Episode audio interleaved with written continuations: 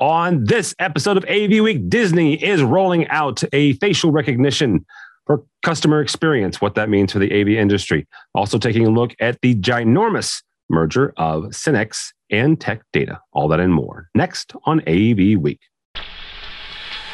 The network for the AV industry. What are you listening to? This This is AV. This This. this is AV, Nation. This is AV Nation. This is AV Week, episode 501, recorded Friday, March 26th, 2021. The Red Herring. AV Nation is brought to you by Sennheiser. For over 75 years, Sennheiser has been a leader in pro audio and is now offering a wide variety of touchless and traditional audio solutions for both corporate and educational campus wide audio. This is AV Week, your weekly wrap up of audiovisual news and information. My name is Tim Albright. I am your host with us to discuss the news and information we have gathered this week. First and foremost, Alexis Labroi from PRG out Eastway. Welcome, ma'am. Hi, Tim. Thank you. Absolutely. Thank you. Also with us, a young man who has a brand spanking new job at Nationwide Audiovisual, my buddy, Mr. Brock McGinnis. Welcome, sir. Nice to be here, Tim. Thank you again. And last but not least, uh, a young man that I haven't seen in a minute. So I finally got him uh, wrangled here. Uh, Derek Joncas from Extron. Welcome, sir. Thanks, Tim. Great to be here again. Thank you so much. Extron is actually one of our, our sponsors, so we thank them. Uh, first story comes to us uh, from a thousand different places. We're using a story um, actually from uh, the PRN Newswire folks. SYNNEX is combining with Tech Data to create a leading global IT distributor. This deal is worth 7.2 billion with a B dollars. The combined companies will have a estimated revenue of 57 billion with a B dollars. Now, most of you listening to this have some semblance of who SYNNEX is and Tech Data, both uh, along along these lines. Um, for you, the folks that are that are integrators, obviously you you probably do business with both of those. Uh, for end users, these are a lot of uh, these are, are big, massive distributors, both in the IT space and in the AV space. Manufacturing, you have probably have uh, both or one of them uh, as a client. Alexis, we'll start with you. When big, uh, ginormous uh, deals like this get done, what's the biggest fallout that you can see coming from this? Um, not just you know personnel. You know, certainly you know some people may very well lose their jobs, even though when they do these deals, everybody's like, no, everybody's in place, everything's fine. Um, but besides the personnel uh, issues, what are some other issues that we see coming down the pipeline?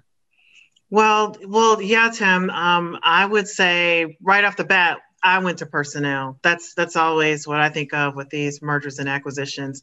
Um, I think this is such a a big merger, you know, in the billions of dollars. Um, that I don't know. I think that makes it an even um, more interesting uh, topic. You know, I, would be curious to know what some of the folks um, inside the organization think about the merger too. Um, we have a couple people that um, you know from that I that I'm really familiar with who um, just left the Maverick Tech Tech Data side in the past year. Um, so I, I kind of wonder if they saw it coming. it's very possible. Very possible. Mm-hmm. Um, one of the things that that in in the, shift up and, and and Alexis mentioned the personnel. Both companies obviously have have CEOs or presidents and CEOs, right? Um, the SYNNEX uh, president um, and CEO, Dennis Polk, will become the chairman of the board. The Tech Data CEO, uh, Rich Hume, will become the CEO of the new company. So they're already kind of, you know, um, uh, making sure that that you know uh, at least the leadership for right now uh, remains the same. Brock, um, Alexis mentioned that the Tech Data slash Maverick side, because Tech Data is you know part of Maverick, which is a nice, you know, good size distributor as well. This very may very well become the world's biggest distributor as more and more companies look to expand to a global footprint. What does that do? Uh, does that does that help companies like AVI SPL and companies like Diversified and HB and and you know folks looking to expand globally? Well, um, the uh, the global part is is no longer uh, a question or a topic of interest. If you're going to be in business now, you have to be in business globally. What scares the heck out of me, Tim, um, is that both of these companies are very important to a lot of uh, a lot of companies uh, in the AV integration space and in the UC and collaboration space. So if I have, say, a $500,000 line of credit with Tech Data, and I have a $500,000 line of credit with Synnex, and I'm going back and forth between them. I'm getting to the, uh, them to compete on price for my business. Mm. And I'm also using a million dollars worth of credit combined. Did I just lose half of my vendor credit? Because that is now under all one financial umbrella and they're no longer competing. And I look at I look at some of our major vendors, uh, like uh, Cisco, for example. Um, Cisco does great business with both of those, and I'm sure that they run hard after one another uh, in order to max their back end rebates. And now what happens? Because Cisco has gone from two competing uh, two competing customers um, that fuel that that really increase business activity for that brand uh, by uh, by chasing each other's tails. And now there's only one. Um, so it, it's uh, uh, it's real interesting, but don't lose any sleep over those poor executives. I'm sure they're being well taken care of in the transaction. I, I, I am certain. Um, Derek uh, Brock mentioned the fact of, of, of, you know, suddenly you've got one less customer, right? Um, one of the one of the two gentlemen um, said in an interview, "We didn't spend seven billion dollars to sell our customers less, you know, uh, sell to sell them less, right? To sell them less less products. So they're at least looking ahead to you know selling more combined. Obviously, would be their their preference. When you look at this, and whether it's two manufacturers or two distributors coming together, uh, or it's it's a you know an acquisition or a merger of of two um, dealers what does that do from the manufacturing side, and how do you guys kind of transverse and and, and walk um, that that that path with them as they're bringing the two together, and, and you're you're able to support them, or how do you how are you able to support them through that transition? Yeah, well, in the case here, I mean, Extron, we kind of manufacture and design engineer and distribute all of our own products. So we don't really use a Synnex or a or a, or a tech data, although they're two really, really great organizations. So I guess in some ways, um, as a as an organization, we monitor definitely what they're doing, and we definitely see that this is another big acquisition that has a lot of private equity money that is in there, and also there's some debt service there as a part of this deal as well. So um, to both um, Alexis's point and Brock's point, I think sort of well taken for me. Um, I do have the same concerns about the consolidation of resources in our industry and the, the amount of places that you know an independently minded, or minded organization can go out into the marketplace and really choose the best solution and make sure they're getting that for their for their clients right and um, i would say in particular during these pandemic times these kind of consolidations put some you know uh, you know maybe unanticipated pressure both on manufacturers, maybe like the Cisco example, for as well as to the point of credit lines and uh, to the point of risk management. You know, have you uh, have you potentially impaired your business, or did you, did you find a way to to embrace this so that you can find an advantage for your business? I would imagine there's it's not going to be the last of this. I don't think it's going to be the biggest but it's certainly significant because I think these are two significant companies that have provided pretty darn good services on their own independently so far. Did you just say you don't think this is going to be the biggest? Yeah, I don't think this is going to be the biggest. Okay, seven billion dollars seems pretty big to me. Um, actually, Derek, I, I want to I want to ask you one follow up question to that. you mentioned the fact that there's a lot of investment firms in the back end of this. What do you? What's your take on the that increasing in the industry? Whether that is um, you know, from the the uh, um, integrator side, the manufacturing side, or now now in this case, the distributor side. What is the long term effect of that? I oh, well, I, probably a couple of things. Personal experience. Um, it's kind of crazy to think who would want to get into the AV integration business. I mean, most of us are serving a life sentence So, uh, with no possible chance for parole here, I think I've heard someone say before. So, uh, you know, to think that somebody wants to call into this is very interesting. Um, all jokes aside, um, I think uh, you know getting into this business area, getting into this this kind of realm is a very very interesting.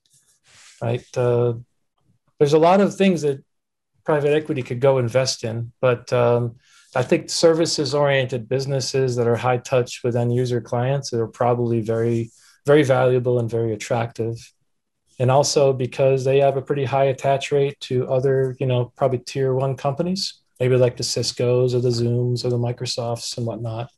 So I, I think folks look at that as attractive. I don't think anyone goes into this as an investor with the intention to lose money.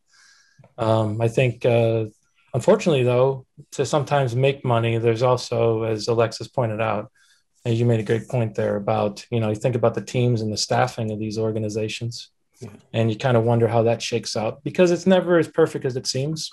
Integrating two companies with logistical capabilities like both of these organizations have, there's going to probably be some fallout, I would imagine. There's going to need to be some kind of synergies, or else there's really wasn't a lot of advantage to bring two organizations together. So, yeah, think about that. I, I wonder what will happen with some of the smaller distributors. Um, mm. you know, how how is a merger like this um, in the in the billions going to affect some of the smaller distributors? And you know, if you know if you have a bigger um, buying power or um, ability to negotiate with um, you know, tech data SYNNEX before this, I mean, imagine what it'll be now and um, the, the, the competitive rates that they'll be able to offer versus some of the other distributors, uh, you know, mm-hmm. uh, short term, long term. Um, so I wonder how it will affect some of the other other other distributors, and will they be partnering, merging with other smaller distributors to be able to compete against this bigger distributor now? Yeah, that that actually, and that's the same thing with with you know big, bigger integrators versus smaller ones, you know, and, yeah. the buying power that they have as well. Right. All right. Uh, next story comes to us from our friends over at AV Network. Walt Disney World is conducting a 30-day test of facial recognition technology. My buddy Bradford Benn, um, his his the hackles just went up on the back of his neck. Uh, he is not a fan of facial recognition. Um, and, and kind of half the reason why we're doing this is to kind of have this conversation. Uh, for the next 30 days, this is a voluntary process. Uh, it's a three step process. You have to go into the, the facial recognition technology test lanes. Um, Disney World says it's to improve the, uh, the, the customer experience, quote unquote. At Walt Disney World, we're always looking for innovative and convenient ways to improve our guest experience, especially as we navigate the impact of COVID 19. With the future in mind and the shift in focus on more touchless experiences, we're conducting a limited 30 day test using facial recognition technology. Brock, this immediately led me back to my, my control and automation days. There's two sides of this conversation, and you can take either one. One is the privacy concerns, right? And as much crap as I give Bradford Benn, he is not wrong. There are certainly some privacy concerns. However, there's a reason some people use Facebook, and there's a reason some people use Twitter. Um, there's there's a convenience factor here, and there, there's a touch there. There is a, certainly a health issue here. What does a move like this from Disney World mean to folks who are looking to um, get people back into work, and they're looking at ways that we can automate some everyday, um, you know, every, everyday control that would have required touch that now maybe doesn't, and how do we balance that with the the privacy concerns? Um, so I think it's a red herring. Uh, okay. That uh, I, I, think that this is just an excellent opportunity for them to test facial recognition, and uh, and use it with masks on. By the way, yeah. Um, the uh, the article mentioned wearing masks, so they're they're using some sort of an eye. You know, this is an eye head shape uh, kind of a thing. Um, they want to replace their RFID technology. Um, and uh, and this is a way to do that and it's also a way to deal with a whole bunch of other things like finding lost children and finding predators and dealing with uh, uh, you know miscreants um, uh, throughout the park And uh, you know there are other societies that are using facial recognition uh, in a policing and security role, and they're using it very, very well. Um, and I I span uh, the diagrammatical opposite um, position on this to Bradford. Uh, because I don't do anything wrong. So I don't care if somebody ha- has a camera on me, and uh, and I think that um, I think that uh, you know yes we all need we all need personal privacy. We all need security. We need the ability to control that. But once you're out in public um, as an individual your primary responsibility at that point is to the society around you and if society can use technology to help keep all of us uh, safer from uh, mass shooters, uh, safer from those who would do us harm uh, or steal from us, um, or run over our children in uh, in school crosswalks. Uh, I more power to it, including Disney, because predators and lost children are two of their biggest issues. Very good.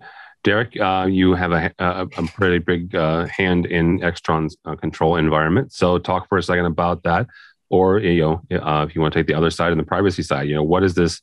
What does this do for the the possibilities in the AV industry? Um, you know, when I first read the article, my first reaction was, "Wait, you're not doing this already?"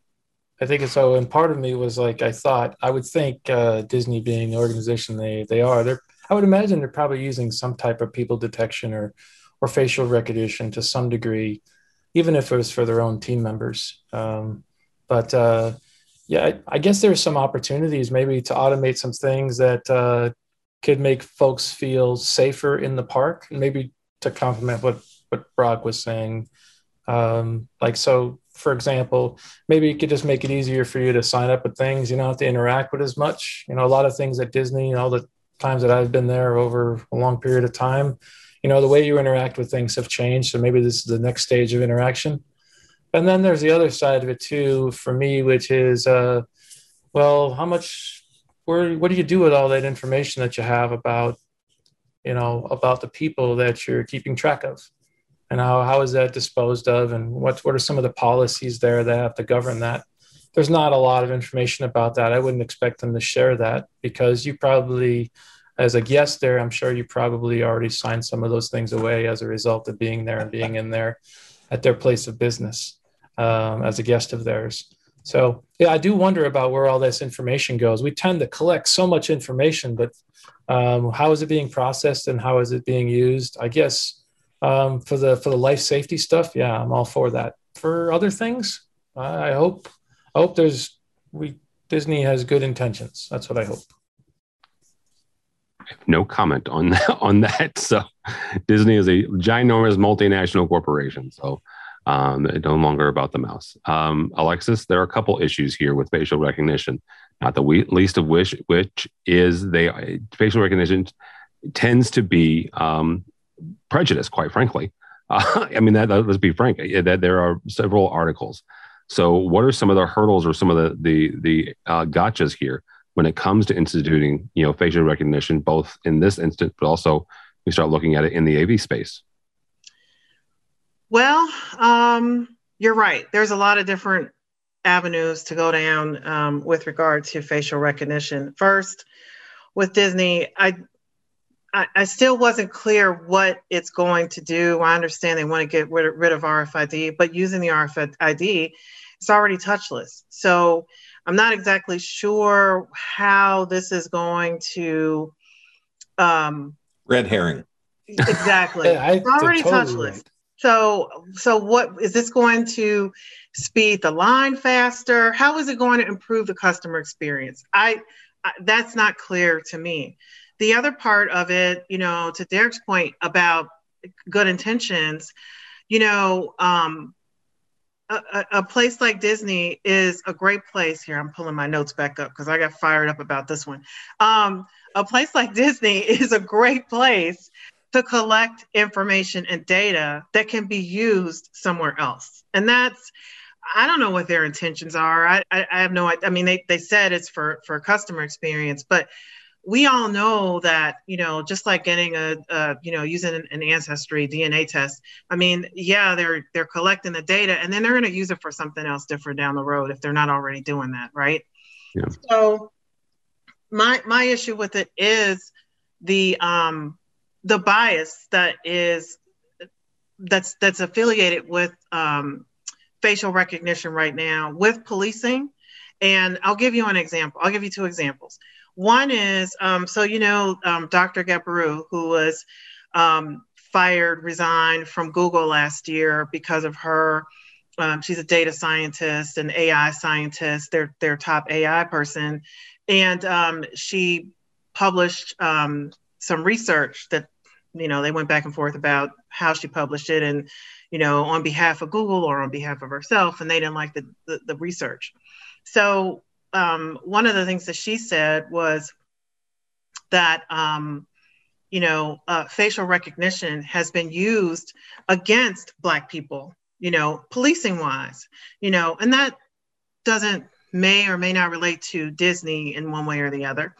But you have issues with um, uh, recognition being wrong because the programming in general i'm generalizing it the programming is made for white faces. It's not for black and brown faces. So they get it wrong, right? Then you also have um, my examples. NYPD used NYPD used facial recognition last summer in the Black Lives Matter um, protest to look at who the people were um, who were protesting to bring them on charges for protesting, right? But you know, I live in DC we had this insurrection. We had a, a coup uh, attempt, as far as I'm concerned, at the Capitol here in the US um, in January. And I haven't seen anything yet, and it may be out there, but I haven't seen anything yet about using facial recognition to find the people who. Tons of it. Well, let me finish. They're asking the public, who are these people? Who are these people? That's that's what i've seen more of. And they may be using it but i'm just saying what i've seen. This is what i've seen on twitter. This is what i've seen on um, on facebook. I've seen them posting pictures. This is what they're showing us on the news. They're posting pictures of the people and they're asking do you know who this person is? That's analog facial recognition. But but my point is it's not digital. That's my point is is that it's not a computer who are looking for the people who are doing this to match it up to their databases, right? And so there is a difference in the policing, right? That's all I'm saying. Um, so whatever Disney's, you know, reasons behind um, doing this and however it's supposed to give the customers a better experience, I don't know. But I just feel like eventually experiments like this, data like this, it can get into hands who are going to do other things with it. Right. So my retina are in uh, uh, print is in your government's database because I need to surrender that in order to get into your country, and it's mm-hmm. in a number of other countries as well. My fingerprints, collected for absolutely no other reason throughout the course of my life, are in your government's database uh, as it is. And I don't think that there's a, a, a, it's only a matter of time that every driver's license photo um, and every, uh, which, which is not a good place for, uh, or a, a, good source for facial recognition to compare to. Um, but every passport photo, every, every driver's license photo, and probably every yearbook photo um, it's uh, it's big data and big surveillance and and you know that happened shortly after 9-11 and and to a great extent uh, the citizens of your country abrogated your rights uh, uh, you know to uh, to homeland security at that point. Um, i just know that disney's really good at marketing. And and if they can figure out that i'm standing looking at minnie longer than i'm looking at mickey and they you know they're going to send me something related to that um, because uh, once you sign your children up for disney they have you for life. Um, and it's uh, it's amazing how good they are at marketing. I i think that's fine. That's the that's the good intentions that we're hoping for right? Um, the problem with the policing part of it is, yeah, they have your your um, your retinas. Yeah, they may have your fingerprints, but people there are still people in jail, black and brown people in jail right now for crimes they didn't commit. You know, uh, at a at a larger majority than anybody else is is all. Yeah, and I I um. Uh, They're not I, using that technology to help those people get, get free unless they can find the right lawyers to help them do that. They're not just being altruistic and finding, you know, th- we have the right we have the right fingerprints now. Let's get this person out. That's not happening without yeah. some public outcry and you know, kind of a, a, a, a public humiliation to get that person the justice that they deserve. And and a really good lawyer. Um, there, there, are a couple yeah. of things I, I want to wrap up with this um, before we we we uh, run out of time. One is is you know the only um, I, I, did see one instance, Alexis, to talk directly about the insurrection. Um, there was a couple of folks who were digitally um, identified because they were not allowed to fly back home the very next day right so that and that, that's the uh-huh. only instance uh, that's the only story i've got about that but i did see that one right uh-huh. um, but there are a number of um, entertainment venues throughout the country that have used this and Casinos. different municipal yeah yeah uh, um, you know stadiums and and, and uh, music uh, facilities local jurisdictions are starting to pass laws against this. Uh, I'm aware of at least two um, stadiums. Um, I'm going to try to see, make sure how I say this because I can't exactly say where they are. They had to remove the facial recognition cameras because of the local laws that had changed, right? One thing I will point out here to, to our, our friends and, and neighbors who are not in this country, uh, primarily those of you that live in the EMEA, when you come into this country, you're no longer under GDPR right? Uh, and I want to point that out here. This would be in violation of GDPR, right? Uh, at least the way that, that it's it's written, and at least this way the way that the information is out there now. My two cents is that I think that eventually the United States government will pass something similar. California already has, and I'll point out the fact that this is at Disney World, not at Disneyland. Mm-hmm. I think that's important to note as well. So, all right, y'all. Uh, this one went, went long, but I, I love the, the, the conversation, so I appreciate your time. Alexis, thank you so much. Uh, how do people get a hold of you uh, or PRG? Uh, you can get a, a hold of me on uh, LinkedIn or Twitter, Alexis Labroi, L A B R O I. All right, very good, Mr. McGinnis. Thank you, sir. Always nice to be here, Tim, and uh, and I really appreciate uh, Alexis said every time I speak with uh, Alexis, I learn something, and uh, uh, and and it's it's fantastic. And thank you for that. Um, I'm looking down to my right because that's where your picture is on my screen. Uh, the uh, so I'm at Brock McGinnis at Twitter. That's an easy place to get a hold of me. I also have a new email address, Brock at nationwideav.com, which is exciting for me. Good for you. I'm very happy. Uh, very happy for you, sir. Uh, um, also, uh, Mr. Joncas, how do people get a hold of you or Extron? Extron.com around the world, or uh, you can catch me on LinkedIn if you'd like. But Tim, thanks for having me again. I appreciate it. Absolutely. Thank you, sir. Um, before I, I give you mine, and don't follow me on the Twitters at this point, I am crying, bawling the fact that the Bears have done to us what they do darn near every three to four years and promise us a decent quarterback and then sign I'm not even going to say his name. Have you said uh, that on all 501 episodes? Yes. Just saying. I actually have. I have said, don't follow me on Twitter. Um, and that's exactly what the next thing I was going to say. Um, last week, my my family and friends surprised me with with a party and a bunch of stuff on our 500th episode. So thank you so much, and thank you to everybody. Brock, Brock, uh, congratulations! Uh, yeah, thank you so thank you. Um, but I want to point something and put a spotlight on somebody who doesn't get one very much, and that is our, our producer Mitchell Tulin. Um, Mitchell is is um, is uh, quiet. Um, he is he's he's typing. He's sending me a message saying no. Uh, well, I'm still talking, so you can't stop me. Uh, you could edit this out if you'd like. Yeah, this is getting cut. Um, but he took it on himself um, I was not going to do anything. And it just is my own personality. I was going to say, thanks for listening for 500 episodes, and this is it. Um, but he reached out to a number of industry people, most of which he didn't know. uh, which is also out of his comfort zone, uh, and just did a kick butt job. Um, he's a talented, talented producer. He's a talented, talented, uh, very, cr- a very creative editor, uh, and I just wanted to to highlight him uh, and to say th- thanks to him. So thank you very much. Now, whether or not you cut this is entirely up to you, but I will be listening. So, um, but yeah, thanks so much, Mitchell. I appreciate it, and and everybody that that he was able to connect with. Uh, now, uh, for our website, avnation.tv. That's avnation.tv. You will find this program and a host of others, including uh, a number of really great um, uh, monthly ones. We've been highlighting uh, women in the AV industry for this entire month of March. Uh, so check those out. We highlight a bunch of, of wonderful people of color in the month of February. So check those out as well. Um, and um, our buddy Matt Scott does the residential side of AV. Uh, so you can check him out on a weekly basis and also check out our sponsors, people like Extron.